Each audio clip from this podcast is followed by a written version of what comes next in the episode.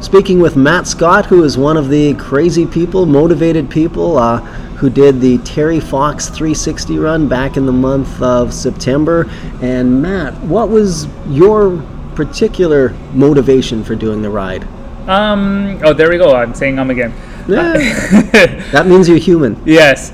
I had uh, a lot of people around me that have been affected by cancer. So it was one of those things where I thought to myself, you know, this is why I need to get involved. Uh, there was the three, 360k is a long ride, and I was thinking, ooh, I don't know if I can make this. It was, it was like the fear of failing mm. and and that kind of thing. But then I started thinking about all the people I know, like. Uh, um, my mother passed away from cancer, oh. and uh, my stepmother um, just recently, this past summer, was diagnosed with cancer.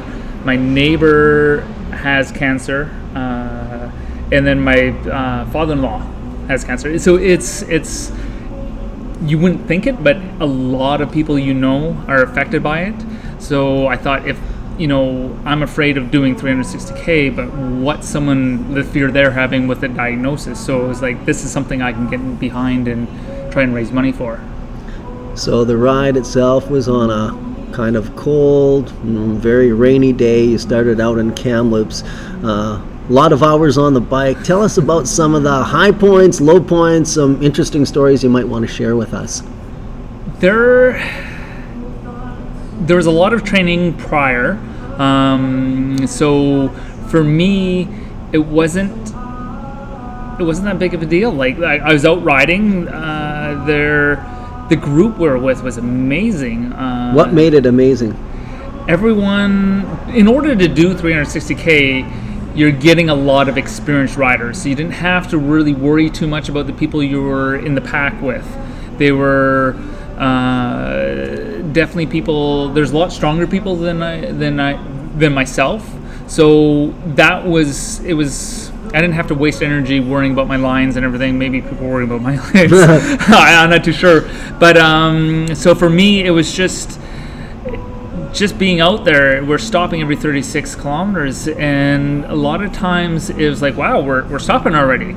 And before we know it, it's like I'm creeping up to the longest ride I've ever done. And prior to that, it was 162k, whatever the Fondo Valley Fondo is. That for for me, that was the longest ride I've ever done. So when we hit the 170 break, I was like, wow, you know, I can do this. I just did this, mm-hmm. and it, it was, it, that that part of it was really cool. Uh, so for and then it's like, well, let's see how much farther we can go. I'm still, I'm hurting a little bit, but I'm still feeling okay. And, and the group stayed together. Everyone was roughly with the same ability, like as far as speed, because no one's really crushing at the front because everybody knew the pace to be at because it, 360 kilometers isn't a joke. It's it's a long distance, so we're pacing ourselves.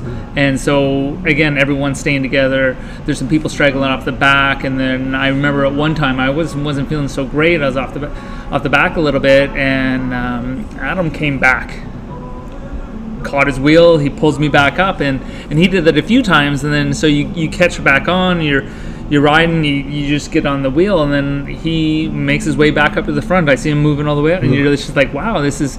It was great. Everyone was looking out for each other, which was fantastic, and the organization of it was phenomenal. Like the support with uh, the volunteers that we had running the sag wagon, if you flatted or if you couldn't make it.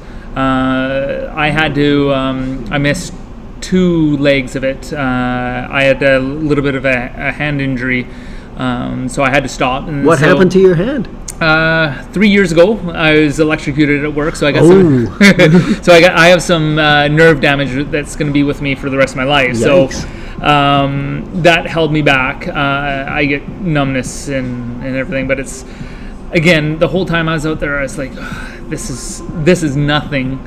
This this pain and suffering is nothing compared to, and because I, I did, I kept on thinking about you know what my mother was going through yeah. with her cancer, what everyone else I know is going through um, with whether it's a you know prostate cancer or breast cancer or ovarian cancer. Um, so for me, it's like okay, this is this is temporary pain. This is you know when I'm done, it's going to kind of be over with. Pain And- by choice. Exactly. Yeah. So uh, for me, I really enjoyed it. I enjoyed doing the fundraising aspect of it. You know, um, trying to. Uh, actually, I didn't have to try that hard. It's a lot of times when I was asking for people to uh, sponsor what I was doing. Um, eh, I just started off with something small, you know. You know, let's go 50 cents per kilometer when, when I was doing the fundraising, and a lot of people were people that I was surprised I wouldn't wasn't expecting to uh, donate to um, when we're doing our fundraising portion of this. And I think what it is is a lot of people that uh, also have been affected by cancer. They're very giving, so which was fantastic.